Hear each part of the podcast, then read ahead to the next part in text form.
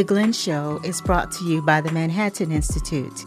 Please consider becoming a paid subscriber at glennloury.substack.com.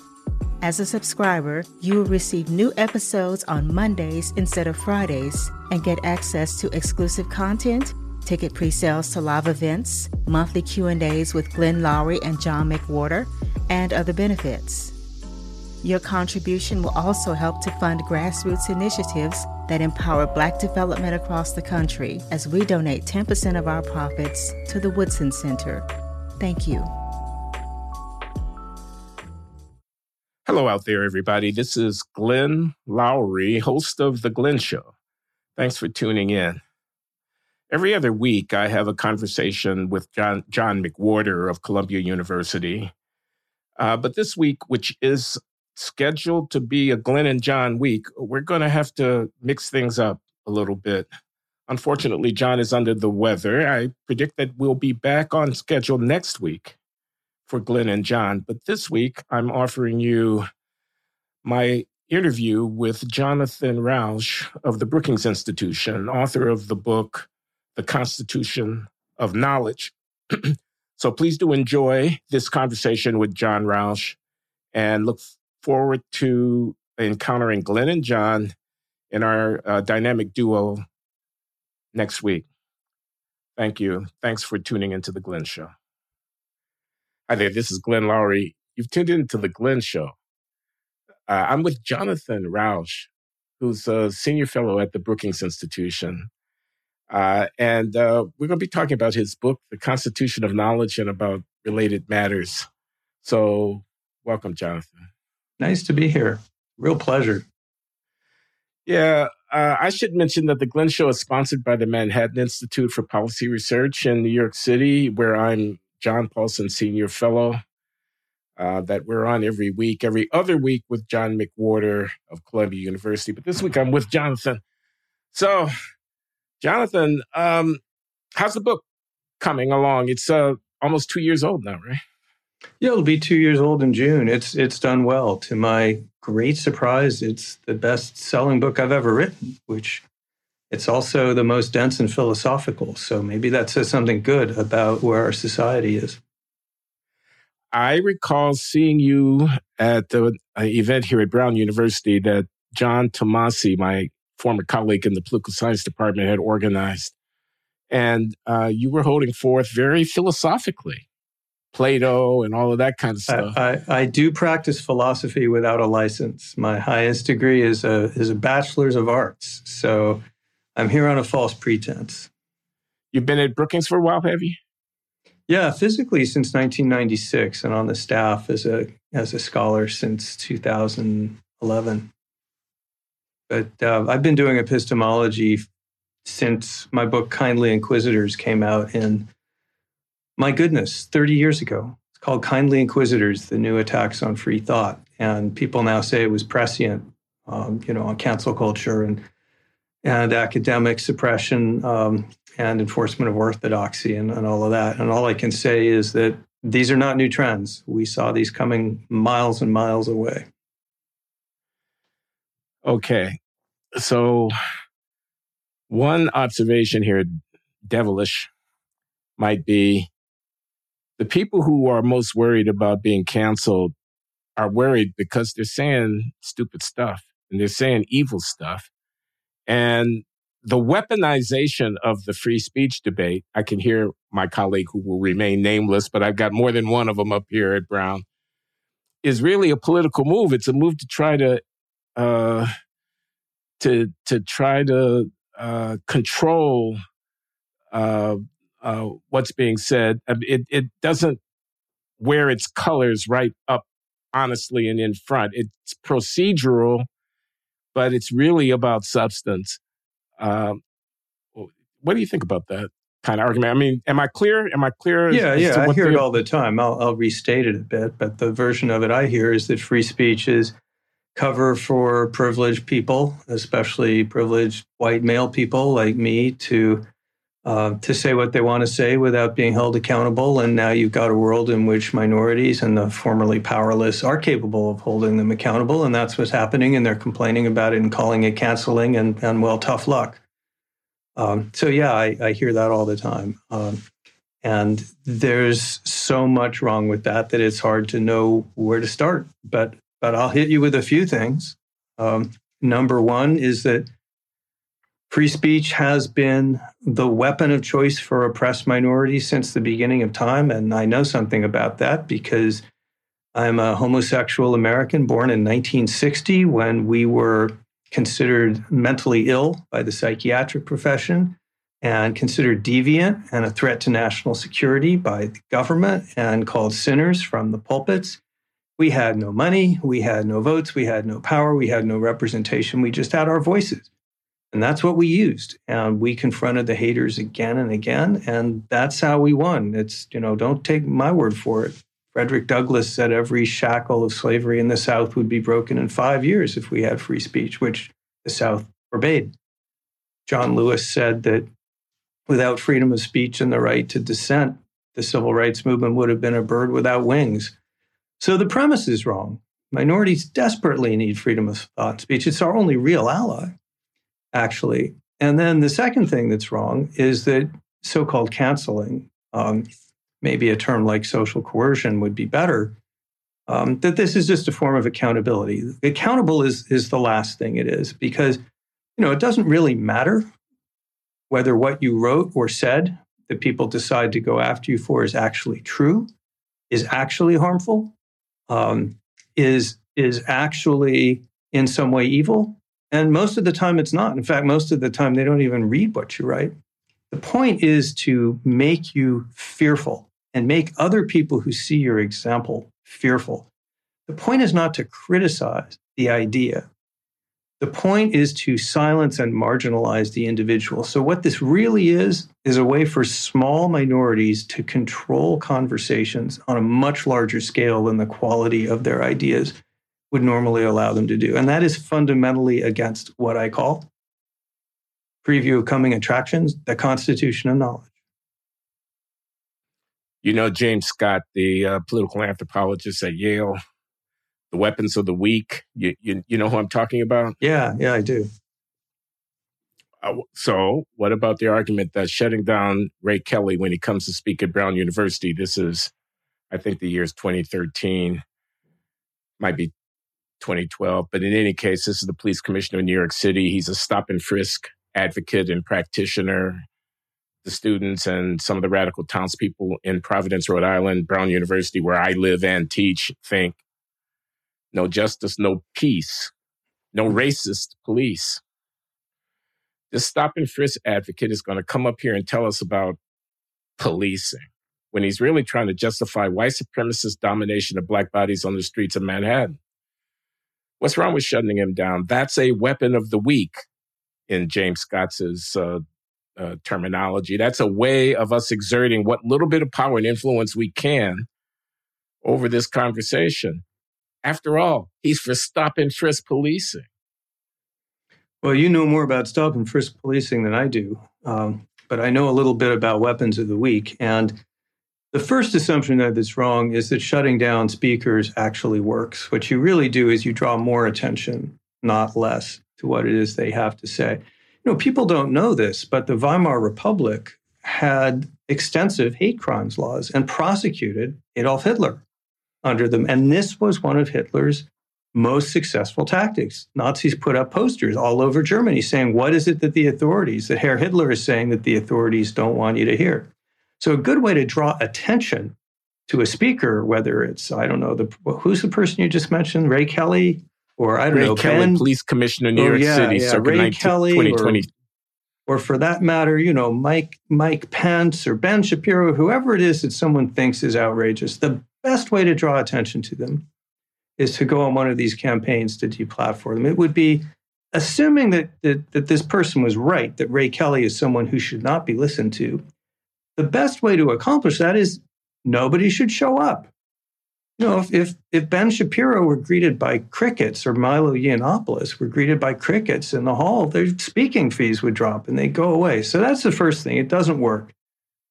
But the second point is, is more fundamental. You know, it goes to what what John Stuart Mill said famously in On Liberty, which is that the man who knows only his own side of the argument does not even really know that.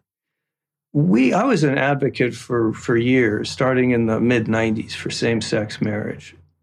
Everyone was against it. Democrats were against it, Republicans were against it. We had no friends at that point in that movement. What we were able to do, because we were not in a position to shut down people who disagreed with us, is come to understand their arguments and the weaknesses in their arguments, which meant that when we confronted them, and boy, did we, we were able to shred their arguments. I was able to state their arguments better than they could and then demolish them piece by piece.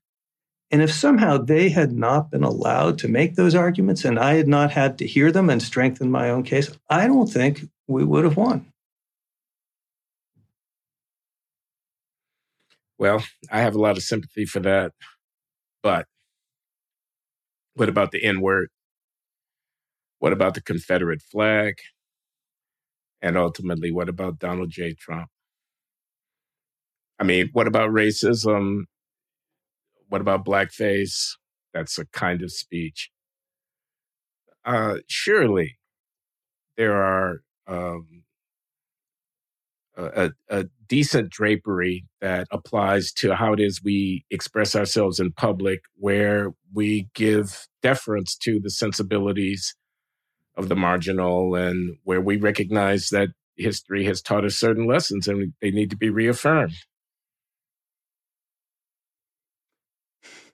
Depends where you're drawing the line. If you're saying we should try to be polite and kind to each other, and that when we approach someone in a critical conversation, that we should try to do that respectfully, and focus on the argument and not the person, I completely agree. Um, there are people who are crazy, obnoxious, stupid, and evil. Usually, the best thing to do about them is ignore them and let them drift off into their own little universe. Um, if shutting them down worked, then maybe I, I guess I'd consider it. But we need to know where the racists are, right? In order to be able to confront them. Hate speech is a problem not because it's speech, but because of the hate that lies behind it. And hatred comes from fear and ignorance. Most people don't get up in the morning. Some do, but most don't get up in the morning say, who, saying, Who can I hate on today? They were afraid of homosexuals because they believed that we were going to bring God's judgment down on America, subvert the US government, and seduce and convert their children.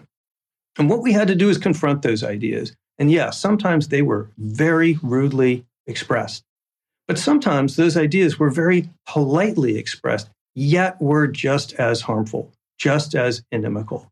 And what I tell people is that suppressing those comments, suppressing that speech, is like dealing with global warming by breaking all the thermometers. It goes after the symptom. It does nothing about the cause. In fact, it makes the cause worse. Because when groups of activists begin using their political power to decide what the rest of us can say, the rest of us get unhappy about that and vote for, you named him first, Donald J. Trump. Okay, let's talk Does about the Constitution. Sense? Yeah, no, it makes a whole lot of sense to me. I can't tell if you're strawmanning here or actually if you're devil's advocating or. good. That means I'm doing my job. Well, that's that is good. Uh, no. Yeah, you, you need mean, to I'm, holler I'm, at me I'm, when you see when you see chinks in my armor. I want to know if you think uh, you think I'm missing. I'm watching. Something. I'm looking. I teach a course here um, called uh, "Free Inquiry in the Modern World," and we start with Plato's um, Apology of Socrates and uh, Allegory of the Cave. And we read John Milton's uh, Areopagitica, um, you know, licensing books and uh, 17th century Britain. And we read John Stuart Mill. We read him very carefully, very well. We read uh, uh, George Orwell, Politics in the English Language. We read Václav Havel, uh, you know, The Power of the Powerless, you know, the dissidents in Eastern Europe. Uh, anyway, Allan Bloom, The Closing of the American Mind. So, you know, and next time I teach it, the Constitution of Knowledge will be on the reading list. So I'm a fellow traveler. I really am. I'm a UATX, University of Austin, Texas uh, advisor and uh, Heterodox Academy, um, you know, member and everything like that. I'm I'm a fellow traveler.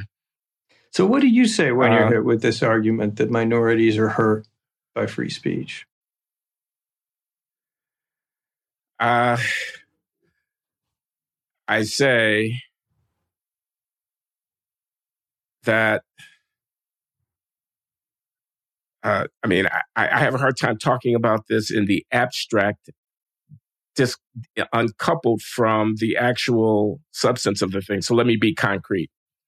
Charles Murray and Richard Herrnstein write a book. They publish it in 1994. It's called The Bell Curve. In it, they argue a lot of things that IQ is important, that it's largely under genetic control, that it differs substantially between racial groups, and that some part of that difference is heritable. It's a part of what's going on biologically. They're agnostic about whether it's 30% or 60%, but some part. Uh, test case, really a test case. Uh, I'm black. Am I genetic? Are my people genetically inferior? That's a, I mean, that's more than an, an insult. I mean, that's an affront to the very uh, dignity and integrity of my person. That that that it, that's an effort to direct the public conversation in such a manner that I would be characterized as somehow less than fully human. So I object. On the other hand, I'm a social scientist, and I think, well, you know, there are questions of objective fact here uh, about, well, what is intelligence? How do you measure it? How does it vary in human populations? To what extent is it under what kind of influence? How important is environment? And so on. You can't wish the answers to those questions. You have to learn the answers to those questions. I'm deeply invested in the intellectual political, civilizational framework that allows me to ask and answer questions of that kind, even questions that cut so close to the bone. So, where I would come out is uh, I don't necessarily agree with Murray's answer to that question. Let's parse it. It's a long, complicated, interesting conversation, but he gets to ask. The Southern Poverty Law Center doesn't get to shut him up by calling him a white supremacist because he asked a question. The, the currency of the realm is data and argument. And what if someone if you disagree you, with him, well, you have to refute him. Excuse me, I'm sorry. Oh, I'm sorry. No, I'm. Um, no, no, I'm, I'm basically saying the same thing. I'm, I'm agreeing yeah. with you that. Well, I'm. Th- this is going to help me because I sometimes feel that that I have trouble stating these arguments in a in a way that's emotionally binding. Um, and, and what if someone says to you, well, that's fine, Dr. Loury, but what possible social good could be served by dragging everyone through a conversation about whether blacks as a race are intellectually inferior, given the history of that proposition in America? What good could possibly come of that? What do you say? I say if the question were should the National Science Foundation appropriate 10% of its budget to fund studies of this kind, then your concern is relevant. That is, you can ask, and I can agree. We, we should make this a priority of our research funding. But if the question is whether or not Charles Murray, sitting in his study, gets to ask this question and pursue it uh, out of his own uh, interest, then uh, that utilitarian calculation, which is speculative, by the way, the calculation about what good could possibly come. How can we know? We don't know what we don't know. Maybe if we identified the deepest root of intellectual variation and intellectual performance in human populations, we would discover interventions like these eyeglasses I'm wearing that improve my vision. Uh, but we don't know enough about the underlying structural phenomenon to be able to even contemplate whether or not such would be the case. So the guy, this is isn't this John Stuart Mill too? You're you you would be presuming yourself omniscient to declare in advance of the inquiry what what possible good could the uh, product of the inquiry uh, uh, provide. Well, but we do great. have to make priorities in our practical judgments about what we do and we do not allocate our resources to. And in there, I would I would weigh the consideration that you raise as more more relevant, something like that. Sure. Well, that, that all seems right. There are two points we we touched on that are are relevant here. One is the, the, the bell curve, which, by the way, I did not read, um, is like what, 500 pages long and, and very yeah. dense. That With book would have sold. and footnotes. Yeah. That book would have sold what, 15,000 copies if Murray and Herrnstein were lucky, if not for the fact that it became the center of a major controversy. And so hundreds of thousands of people thought they had to go buy and see for themselves. So the effect of turning that whole book, which had a lot of stuff in it in one chapter, I believe, about race. That's correct. The effect of focusing on that one chapter and demonizing it and saying, you can't say this, was exactly the opposite of what the people wanted to do. Second is so Murray, I was at Middlebury College. I guess it was 2017 speaking. And I it turned out that I got there a few weeks after the famous incident where Charles Murray was there to speak, not about the bell curve, He's yeah. become a major conservative advocate of reducing inequality, guaranteed annual income, stuff like that. Um, yeah. And that's what he was there to speak about. But he was not only shouted down, but the faculty member who was there to escort him and, and lead the dialogue with him on stage and push back. So that he wasn't just flying solo. That was Alison Stanger, political scientist. Yeah. They were attacked outside the building, and she was seriously injured. Um, and so, you know, what what what breaks my heart most about this, Glenn, is is that gay people in America we understand canceling. It was invented on us, right? if if what was actually maybe invented on you, but but we had a version of it that's pretty similar to what happens today because the main enforcement for driving homosexuals into a life of secrecy, into the closet, was that we would lose our social connections and our jobs, our status, and often just have to leave town because of the sheer shame of it if it became known that we were homosexuals. That was the main thing we were fighting. I mean, there's also the psychiatric diagnosis and the military ban and the civil service ban and all of that. But the single biggest thing was this sense that, you know, all of our social resources, social coercion will be applied to make this group shut up because they are so evil. They are so beyond the pale. And what I thought we were fighting for in the gay rights movement, gay and lesbian rights, and now transgender and everything else, is not the right to silence other people in the way that they silenced us, not the right to drive them out of the public square, but the right to live, to let even wrong-headed people, people I think are wrong-headed and immoral, if they're not hurting me directly, if they're just saying things I disagree with, that's what I thought we were fighting for for all Americans the uh, ability to live according to your conscience. I have this little game I play. I go to colleges and talk about free speech, and I ask for a show of hands. I say, okay, here's the proposition homosexuality is objectively disordered. Is that hate speech? About half the hands will go up. I'll bet. And you know what that is? Does that ring a bell? That's the Catholic Catechism right now. That is that is what Pope Francis says. Um, and so what I'm and I tell them, well, well, look, so you know, are, are you going to say Catholics can't speak here? You're you going to say the Pope can't speak here? cardinals and bishops. This is Orthodox Catholic doctrine, it's Orthodox evangelical doctrine. At some point, we got to decide to live with people we disagree with profoundly over moral issues. And we got to give up the idea that confronting these ideas that we disagree with make us weak and hurt. Um, that's condescending.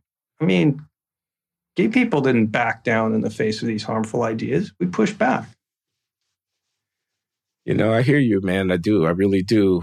But I also hear my gay son, Glenn the second, talking about how it costs lives, uh, how violence, you know, uh, how they deny my humanity. They, you know, I mean, I was once a better Christian than I am today. I was once an evangelical, Bible believing Christian more so than I am today.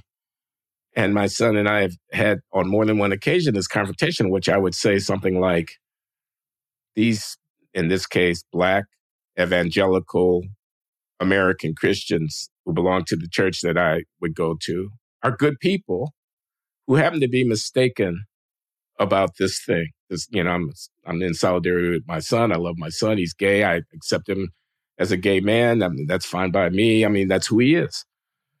But uh, he would say, in response to that, they think I'm going to go to hell uh, because of who I love.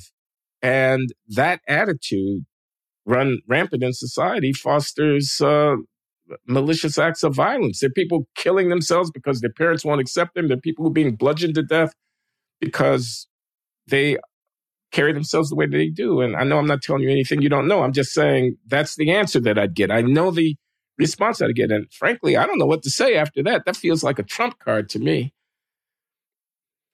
Well, I can tell you what I say, which is, of course, he's right. Harmful ideas, ignorance, bigotry have been causing causing severe oppression and worse than oppression, death and misery down through human history. But if there's one thing we know, it's that for someone in political power, whatever their intentions to put themselves in charge of deciding what the rest of us can say or can, can believe, is the most direct path to oppression and the most direct path to ignorance. Um, the idea that, for example, homosexuality was a mental illness, because of that, you probably know the story of Alan Turing. I do. Um, for any listeners who don't, Google it. Turing was arguably the second greatest hero of World War II after Winston Churchill. Code breaker. Code breaker. Yeah, he broke the codes that defeated the Nazis. He was homosexual. When this was discovered, he was put through a regime that was called chemical castration, which is what it sounds like, and he killed himself people were subjected to electrocardio, what is it, electroconvulsive therapy, sometimes even lobotomy. I grew up in that world. The American Psychiatric Association did not remove homosexuality from the statistical and diagnostic manual until 1973. I was 13. I knew that if I ever told people I was gay, you know, off to the funny farm with me, right? That's that's the world I know. But you change that world by fighting the ideas, by proving they were wrong. It was a scientist, Evelyn Hooker, in the early 50s, started doing psychological research showing that, in fact, in blind tests, the world's greatest psychologists could not distinguish gay people from straight people based on personality tests. So, all these claims that there was something wrong with us were just wrong. It took a while for that to penetrate, but not all that long, really. It took a bit over 10 years, maybe 15. That's how you do it. You do it with the evidence and by winning the argument. You cannot win minds by silencing people. That, I think, is, is the fatal flaw in the argument for canceling. Which means you would have been willing to accept the result if it had come out the other way. If it had come out the other way. But frankly, we always knew it was bullshit. Just saying, you know, between yeah. us. But yeah, truth okay. is truth the Constitution of Liberty. I mean, I love that mistake. That was Friedrich von Hayek. I don't know where that came from. that's because um, that's because my book is it's. I wanted that. I wanted to echo Hayek. It's a tribute. My title's a three-way pun: Constitution of Knowledge. It's Constitution in the sense of U.S. Constitution. It's Constitution in the sense of what makes up knowledge, and then it's a Easter egg for for Friedrich von Hayek. James Madison figures prominently in the argument. He does. So, so here's you want the elevator version of the book? Oh yeah. Um, there's so much to dig into. I don't know where to begin. So the big idea of this book is that one of the hardest things for any society to do, maybe the hardest, is come to some kind of public agreement about truth. That's pretty easy to do if it's something it's a life or death matter that's it gives us immediate feedback like is that a tiger in the woods or just the breeze or where is the next tribe camped? It is very hard to do with a more abstract question like what is causing the ailment that is killing our children? Or why is it not rain for six months? And on those questions we tend to come up with things like well it's that that glenn Loury guy he's he's he's a witch that's why he's casting spells kill him um, so, the way most societies have dealt with this problem um, is to establish an authority, a fixed authority, it could be a text or an oracle or priests or Politburo or some combination. and say, this is what we're going to believe as a group. And if you don't believe it, you're going to get punished. And there's some problems with that.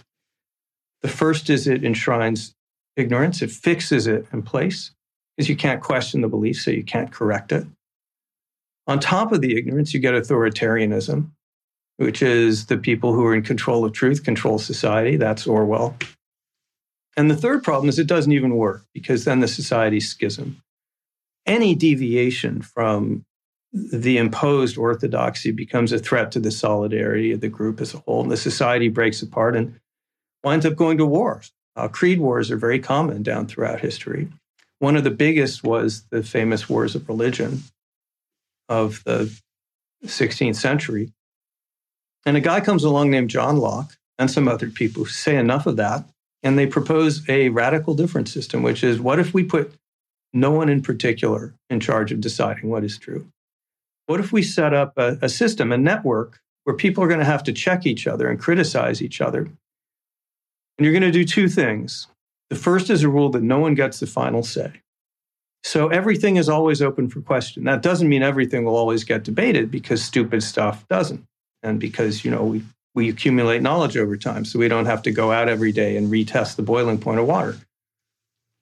But in principle, no one's in a position, however certain they are, to say nothing more can be learned from debating this. I'm shutting it down. Second's the empirical rule. And it says, whatever I do to establish something is true, it needs to work for you and it needs to work for anyone else who tries it, no matter what language they're using, what country, what culture. That's what empiricism is.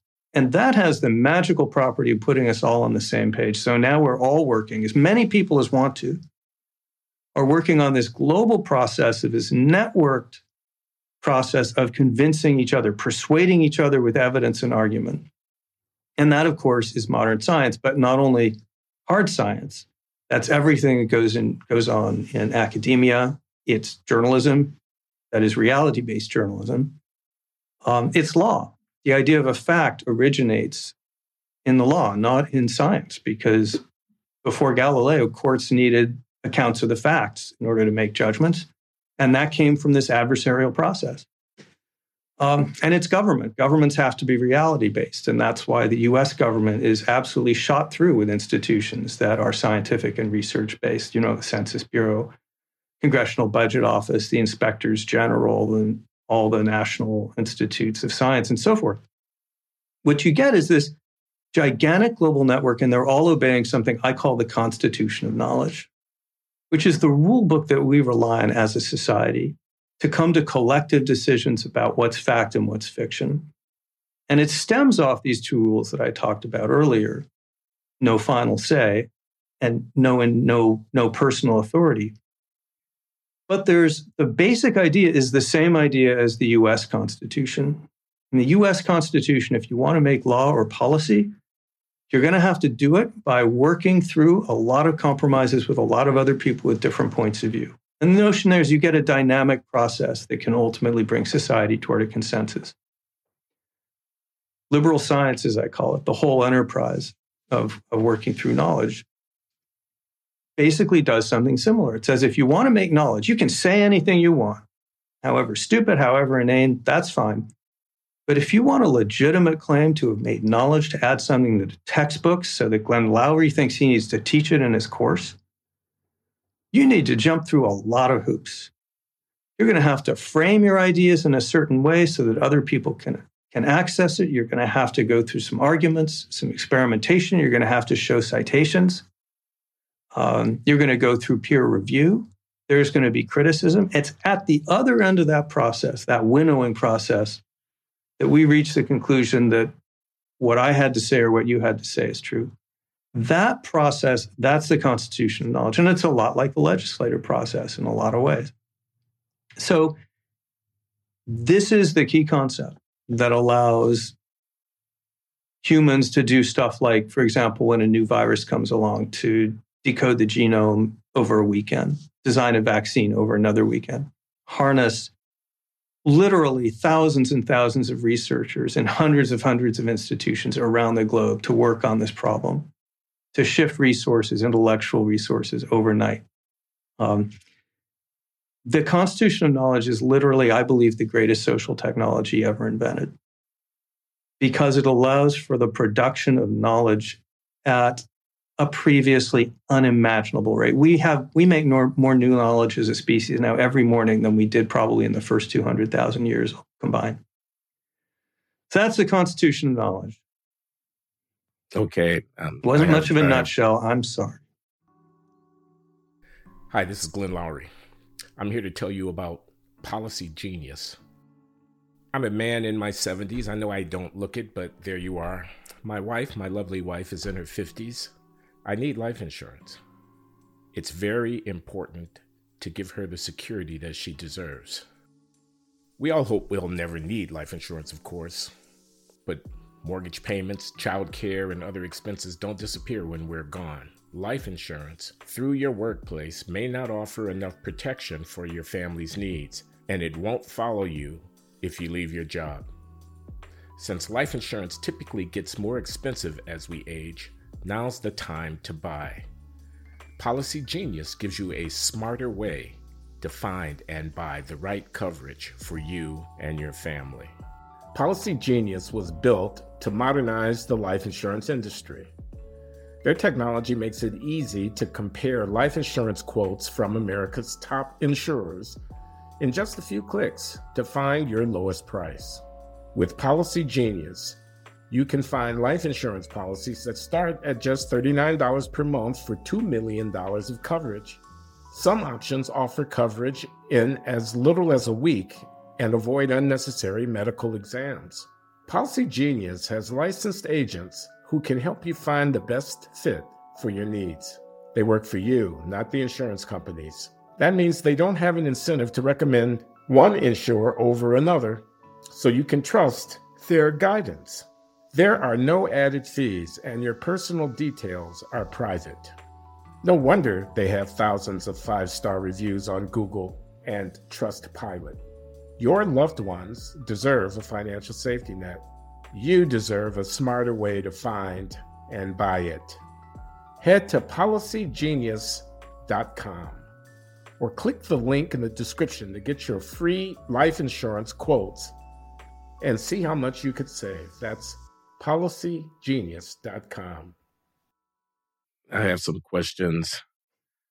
I'm not sure I know exactly what the Constitution consists in. I mean, empiricism, I mean, a rejection of personal authority, uh, the idea that evidence and argument. But beyond that, what's the sort of institutional embodiment of the Constitution? The reason I ask is because it occurs to me that the science can be a kind of religious invocation as well that that people can defer to quote unquote the science and then there can be a narrative about what the science says about climate change or about uh, focus protection and herd immunity or whatever. It could, the science can be politicized in a way that, and, and then I can get you people who don't accept my reading of the question are anti science, and I can reject their reasonable arguments like the Great Barrington Resolution because they're politically inconvenient to me. Uh, and I can wrap myself in the science, but I'm really making a kind of religious claim, not a scientific claim, et cetera. You, you see what I'm you see what I'm getting at? Yeah, of course.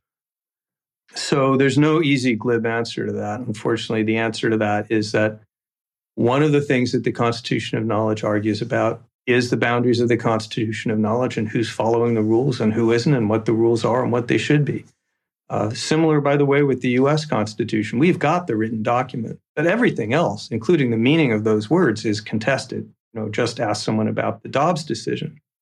Yeah. The advantage of this system is when it works, when people are on the level, for instance, in an academic setting, when people are not behaving in a corrupt way, you can have that argument in a structured way. I mean, someone can go to Glenn Loury or criticize Glenn Loury publicly and say, you know, this, this article that he claims economics, it's just wish casting.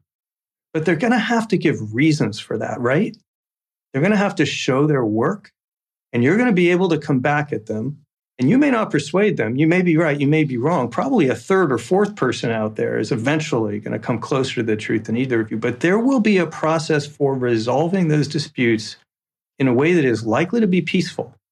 It is not very common that, say, journalists or scientists resolve a dispute by burning someone at the stake or by destroying each other's books and lectures they're going to have to go through this route of persuasion and public criticism, and that will entail sometimes some pretty hairy conversations about, well, okay, global climate change, is it established? Is it not established? At what point do we say that?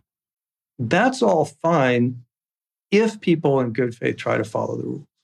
Now, the problem is, as you know, because um, you've talked about it as much and as eloquently as anybody I know, there's all kinds of temptations to take shortcuts around the rules and all kinds of ways to do that. Like, I know the right answer. There's no point discussing it. Anyone who wants to discuss it is a bigot, a racist, a homophobe, etc.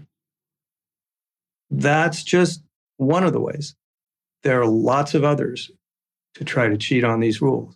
And so, what this book is trying to push back on is the importance of of staying on the level, staying empirical, staying depoliticized. Now, individuals will be, you know, we're biased, we're political animals, of course we are. The magic is in a system that forces us to expose our biases to the biases of others. Just as in the US Constitution, Madison's great doctrine what's the one force that can counteract political ambition? It's political ambition. You pit them against each other. If you pit biases against other biases, they become a resource and our errors become something that we can actually use to drive the conversation forward. We're hunting for each other's errors on a global scale.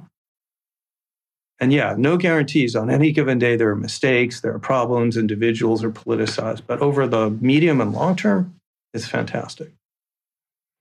I gather that you don't much care for the metaphor, the marketplace of ideas. I, I actually love it, but it's it's inad- it's insufficient. It's necessary, but not sufficient. Um, the the marketplace of ideas, you know, it goes back to a, a, a uh, dissent in the case of U.S. versus Abrams by Oliver Wendell Holmes, and it says you're going to have a lot of ideas, and they're going to be exposed to competition, and the best one will win, at least over the medium to long term. And I like that metaphor, and I use it. But here's here's what's missing it just somehow assumes that magically out there the ideas will confront each other and and have a contest and the best one will win.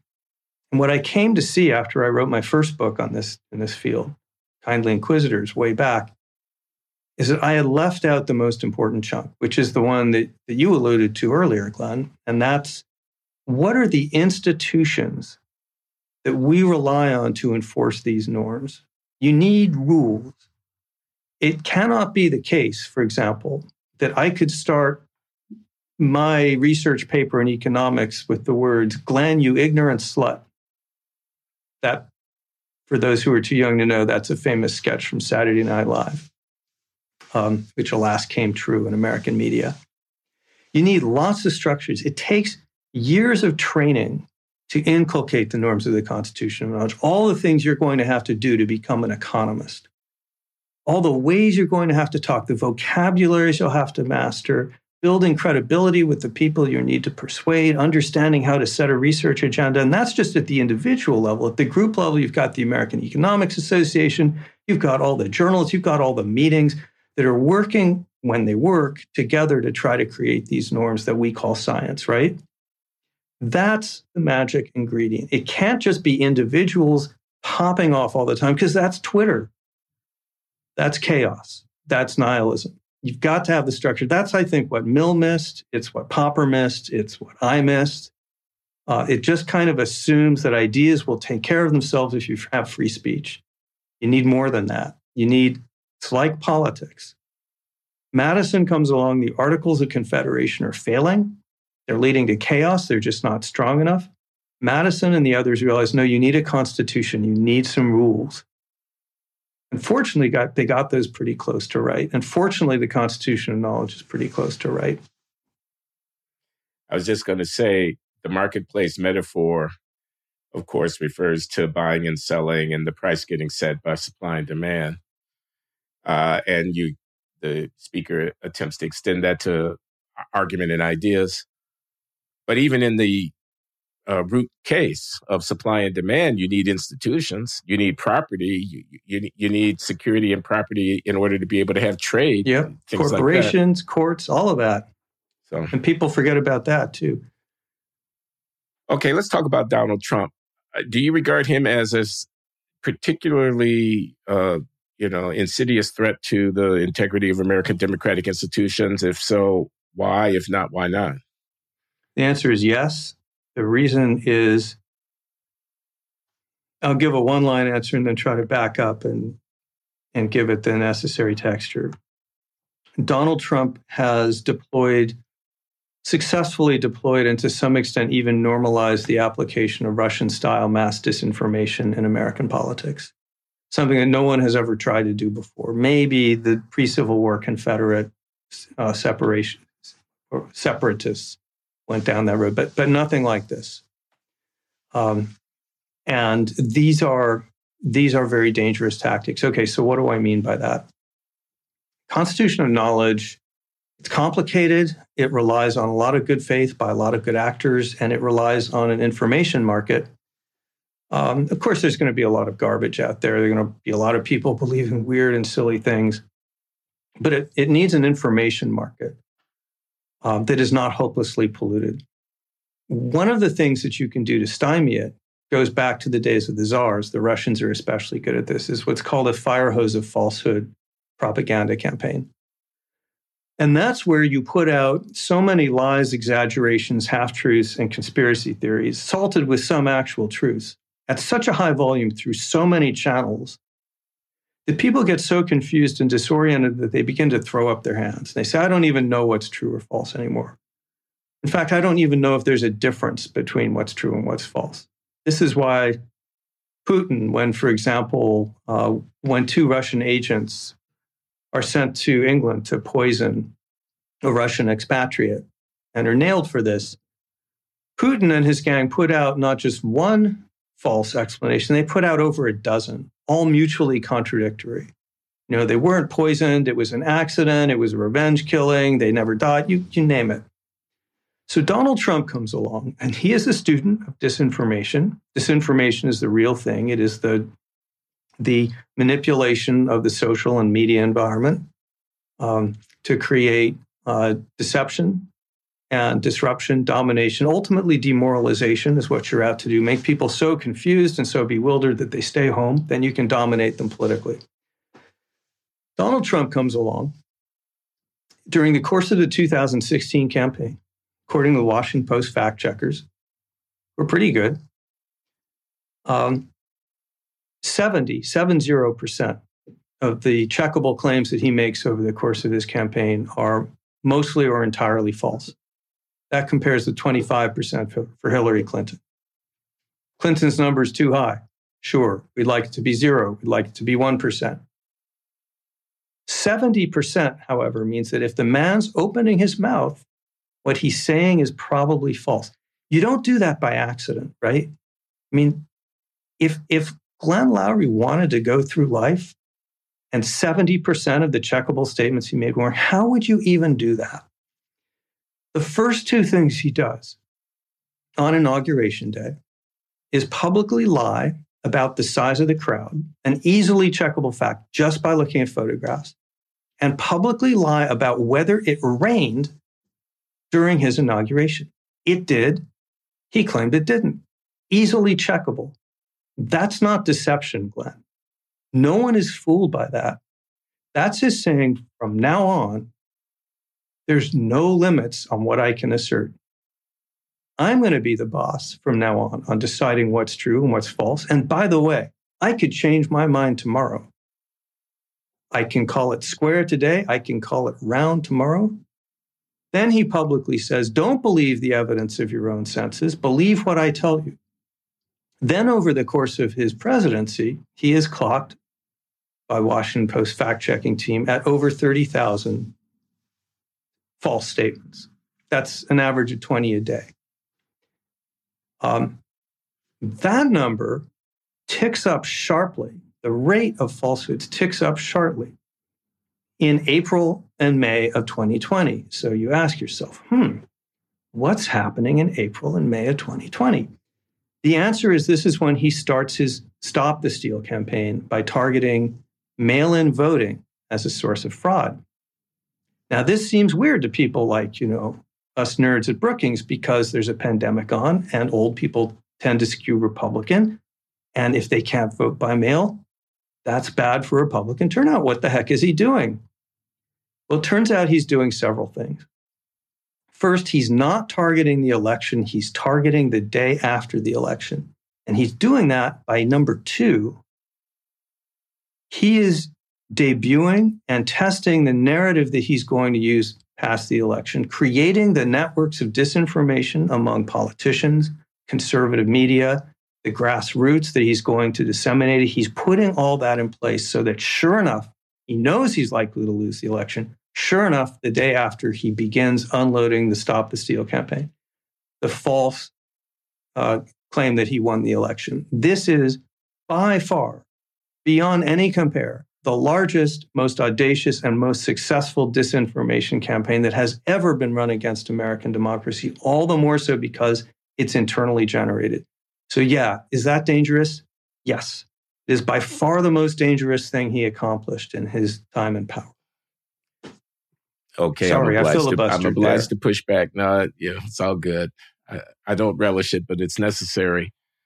So he would have won that election, but for the COVID pandemic, he was headed toward winning that election. I don't understand why he needed a plan to reject the legitimacy of the election, uh, as such as you have laid out, given that the advent of the pandemic couldn't have been anticipated by anybody. Uh, secondly, uh, was he lying about fake news when the retrospectives on the uh, Russia collusion hoax seem to pretty much, you know, I'm looking at this recent Columbia Journalism Review piece by Gerth, uh, nail the fact that the Washington Post and the New York Times really betrayed their obligations to journalistic integrity. Integrity, I assume that you would affirm, by going all in on the political program of uh, delegitimating uh, the outcome of that 2016 election, not the 2020 election, the 2016 election, which he won uh, by inventing and promoting this idea that he was in uh, collusion with uh, Putin and company to uh, to steal the election. So uh, he had every right to be out there going like this at his news conferences and talking about fake news and calling the press the enemy of the people because for at least that part of the electorate that voted for him, uh, they had a political program diametrically opposed to the to the interest of that uh, of his supporters and distorted the reality of uh, of his uh, relationship with uh, Putin and Russia in in their tendentious reporting. There, I've said it. So the first of those is easy. I think he knew he probably would lose. He could read the polls, and he did lose. And that's why he set up an elaborate campaign to claim that he won if he lost. So that one's easy. The second one is I haven't read the CJ article. I heard about it for the first time yesterday. It's dead wrong. Collusion is well established, not illegal conspiracy, which is a term of art. Collusion is not a term of art.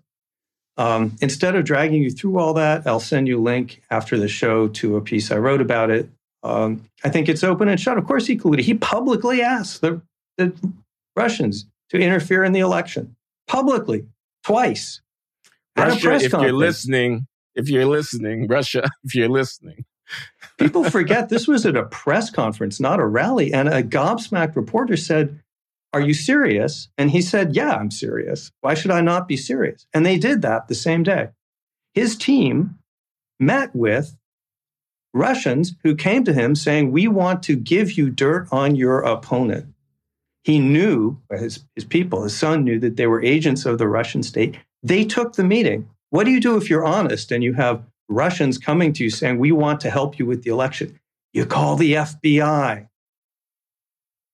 Um, his campaign manager had a relationship with a known Russian intelligence officer and fed him internal campaign documents. There were As over a hundred. Yeah, Paul Manafort. There were the Mueller report found over a hundred contacts between the Trump campaign and the Russians. So I could go on. If putting that together, welcoming a, a hostile foreign power's involvement in the election and doing everything in your power to help make it happen isn't collusion, what the F would be? But okay, let's set that aside because none of it matters. Let's assume that the press were out to get him and that the whole Russian thing was a hoax, whatever you want to think. How does that justify running a mass disinformation campaign using every possible means of communication? The bully pulpit of the presidency, members of Congress and politicians, conservative media, grassroots, and even 62, I think, is the number of lawsuits, which were not designed to win. They were just designed to spread the lie. How does anything that the media did justify running that scale disinformation campaign claiming to have won an election that you lost? And even when that's refuted, continuing with it. I'm, I'm sorry, I'm going on too long. No, no, it doesn't. And I want to be clear, and I'm, I'm on the record. I was wrong about Trump, was what I called the post way back in January of 2021 when, you know, I could have been heard to say some things friendly to Trump. Not that I voted for him or anything, but that, you know, I thought he has supporters, they should be heard. Uh, but subverting the democratic uh, processes of the transition of power uh, on behalf of his own agendas was beyond Yeah. the pale. Yeah. Well, people say it didn't work, so no big deal. We move on. And I hope that's true. But I also But like I- to point out to people that, that his real legacy is going to be debuting successfully tactics of mass disinformation that have never been applied in the US before. And we're going to see them again. This is not the end of it. That's ominous. I wonder how you'd react to this. Okay, okay about Trump, okay. But you know what? He would have never gotten off of square one if the liberals and the censors, the censorious, sanctimonious, coastal elite liberals hadn't overplayed their hand and tried to force uh, an agenda uh, down the throats of whether it be about the border or it be about uh, you know the the culture war things or it be about race et cetera, down the throats of uh, Americans until middle American union uh, member, uh, working class white, uh, you know, whatever, to shut the fuck up uh, and get in line. I Uh, think there's something to that. I wish that were not the case. But, you know, we've got these two movements that are going on. They're both using well known established tactics of, of disinformation. Tocqueville, you know, wrote about canceling. Um, but you've got the left using these social coerce, socially coercive tactics of if you open your mouth in ways that we don't like, we're going to claim that you're causing the, the moral equivalent of violence.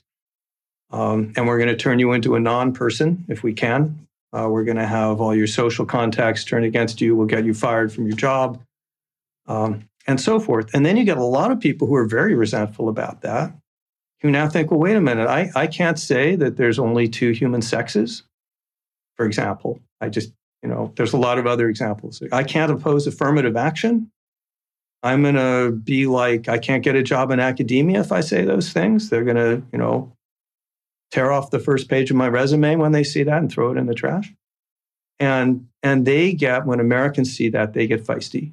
This is why censorship, coercion tend not to work. And in this case, they looked for the person who was most out there with the most confrontational style and saying, Boy, you can rely on me to tell these people to go shove it. So we get in this situation where you get this increasingly polarized country and you get factions on the left that are using social coercion to try to shut down argument and debate and pollute the information space and, and amplify their power far beyond the merits of their views. And you get this right wing group, which is MAGA, which is using Russian style disinformation, a different kind of tactic, but the same basic goal, which is to dominate the debate, kidnap your mind so that you're thinking about them all the time. Hitler famously said, It doesn't matter if they mock us or insult us as long as they can't stop thinking about us. And they do it that way. And both of these groups are able to dominate our public conversation. Ron DeSantis is running for president, isn't he? On the platform, Florida is where woke comes to die. Seems to be a quintessential illustration of the point that you're making right now.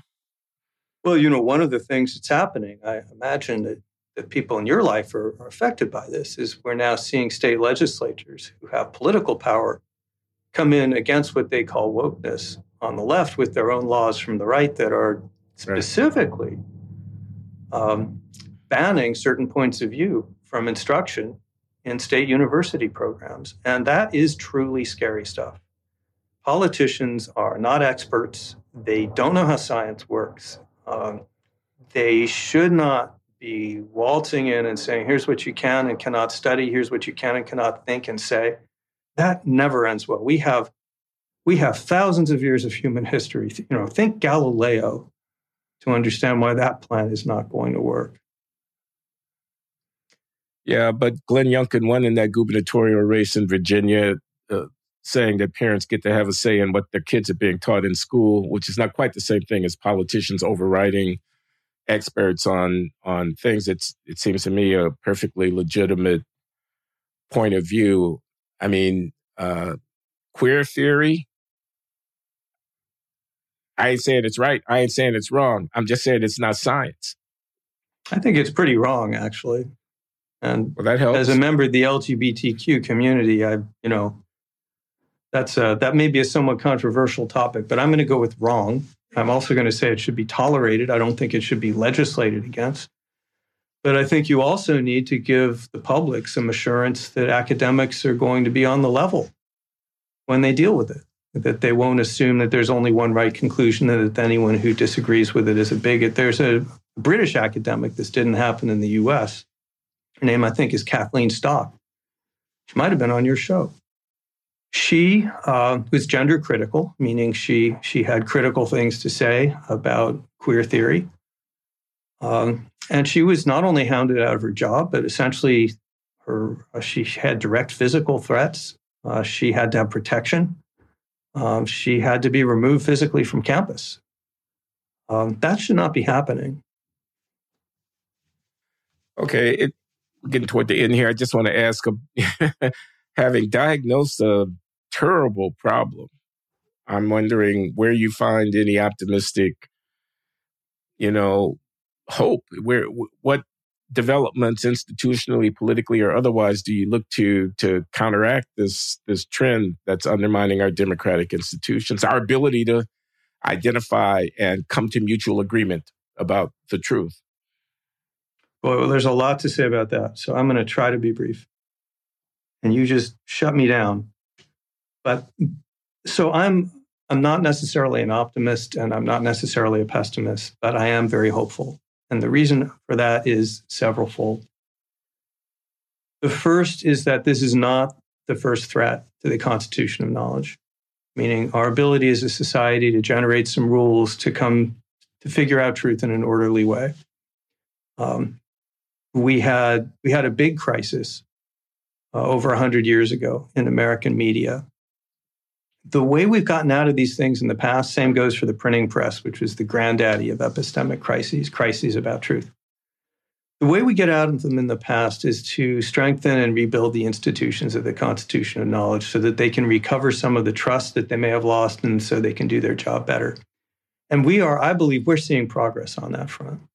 It is much harder, for example, for outside actors to run disinformation campaigns in American elections now because people know how to do it. Social media platforms, the mainstream media, all are on the watch for it. They even have people who cover it.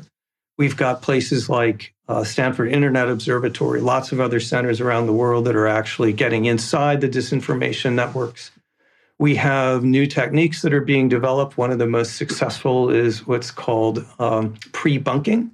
This is what the Biden administration did to Vladimir Putin a year ago with unprecedented success, a textbook operation where they revealed to the public what the disinformation campaign was going to look like. And thus did two things. First, they provided some inoculation when they say, here's what you're going to see, it's going to be false. But second, they deterred Putin from even doing it. So pre-bunking is something that seems to work. Media literacy seems to work. We're seeing more of that. You know, this would mean so that more students would come to you with a better understanding of why you need to triangulate sources. We're seeing, I think, you know, social media has been more of a problem than a solution, but we're seeing efforts by those institutions to clean up their acts. That's a that's a long, hard road. It's going to be really difficult. Uh, a challenge, but I'm I'm bullish on something like Facebook's oversight board, which is trying to set up some some rules of the road, uh, not unlike the rules of the road that turned American medicine in the 19th century from a bunch of wild people with um, with bogus bogus cures to a regularized profession that was able to evaluate evidence and have some uniformity. So there's tons of stuff going on.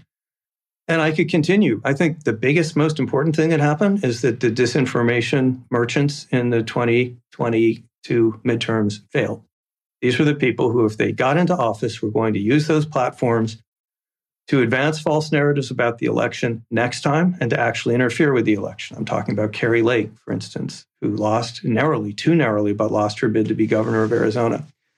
And that also shows me voters are starting to wise up. So the way this is going to work is an all of society response where individuals begin to buffer themselves against disinformation tactics, conspiracy theories. They get wise to it. More important, where individual institutions begin to buffer themselves. If you ask me the institution of what I call the reality based community that I'm most worried about, it's yours. It's academia. That is where I think we're seeing the biggest problem of the incursion of politics into what should be um, level scientific and academic pursuits. I think it's the place where we see the biggest problem of mono, what's it called? Mono theory, monocosm. When you have everyone agreeing with each other, when you have entire departments and even disciplines, you can go through your entire career and never encounter a Republican or conservative that means your biases will go unchecked, which means you will not be doing the best science that you could do, and you will lose the confidence of a public which wants to see that you're open to multiple views. Um, so I think academia has the most work to do in terms of protecting freedom of speech, number one. Number two, protecting the integrity of fact. That means I'll follow where the research leads, even if it's unpopular, um, even if someone's not going to like it. And number three, diversity of viewpoint. You, you can't have the advance of knowledge, you can't have science broadly defined without disagreement. That's the engine of the whole thing. I can't see my biases. You can't see your biases. I can see yours, though, at least some of them. You can see some of mine. So you've got to have that diversity. And to the extent that's lacking in academia, to the extent we, in fact, see documented large scale discrimination against conservatives in, for example, hiring in academia, in grant making, peer review. That's a very serious problem, and it's right at the heart of the constitution of knowledge. I appreciate that we're closing on a, a kind of bipartisan in the sense that the problem exists on the left as well as on the right note. I, I wonder whether you think that Jim Crow 2.0 uh, and that kind of talk, Stacey Abrams' campaign, and that kind of talk isn't also the, the kind of talk being the election is illegitimate by, because, and then there's a claim about the motives of my partisan opponents and uh, passing uh, laws uh, regulating uh, the uh, mechanical procedures of voting, uh, about the racial exclusionary motivations of those people when you might say in the case of Georgia in the 2022 election, the, the data suggests that access to the ballot was not a problem for black voters in Georgia. Uh, yeah, I agree with that. Um, you know, this this business of questioning the fairness of elections when you don't really have a case is is hardly new, um, and I'm not a fan of it wherever it appears. I would just point out that you know when Barbara Boxer in the Senate did it in 2004, she was basically one person, and the um, and and John Kerry had already conceded the race, so it didn't really matter. I don't like what Stacey Abrams did, uh, but it wasn't going to work. And it was mostly just her. What Trump and the MAGA movement have done, it's like comparing a house cat with a Bengal tiger. They've got so many more, uh, so much more political lift um, that you, you can't even begin to compare. And they've convinced two thirds of Republicans the election was stolen. Uh, Stacey Abrams could not have done that. Fair enough. Fair enough. Well, okay. Am John? I wrong about Glenn? Am I wrong about academia? Am I too am I too hard on them? No, I mean, I've got so many friends and I can't name them. I can't name any of them because they're in the closet. I'm talking about professors of anthropology who have been teaching for 35 years, who have observed their discipline, professors of sociology. I'm talking about scientists. I'm talking, I, I, I met with one of my unnamed colleagues who's a biologist around here recently who was complaining about fear that uh, he'd be canceled if he, you know, uh, did the kind of stuff that he wants to do in biology. And it's it's everywhere, and it's a problem. It's a very deep problem. And the I don't know the constitution of knowledge in this particular realm doesn't seem to be working properly. It's it's framed. The incentives for administrators and leaders, you know, everything seems to be screwed up. Would you go into academia if you were starting today? Yeah, probably just because I love sitting on my butt reading books. but I go, I do so with a great deal more trepidation than I did, gosh, 40 years ago when I when I started. Uh, one of the reasons I think your voice is important, John Tomasi at Heterodox Academy and and Jon Haidt and, and University of Austin people that we're both working with. One, one reason all that is so important is is somehow we have to get it through to academics, especially, but not only on the progressive side that, that if they politicize the professions, they will not have the public standing to stand up against the attacks from the right of MAGA. And those people will say and do anything. So, and, and they will also drive from academia a lot of the best people who they want to have as colleagues and they want to be challenged by. So, it's especially important for academics to get involved in saving these institutions, I think, in a more vocal and outspoken way than they've been willing to do in the past. Here, here. I'm with you on that and doing the best I can. So thanks, Jonathan. Jonathan of Brookings Institution, the Constitution of Knowledge. Uh, I appreciate you coming on the Glenn Show. My honor.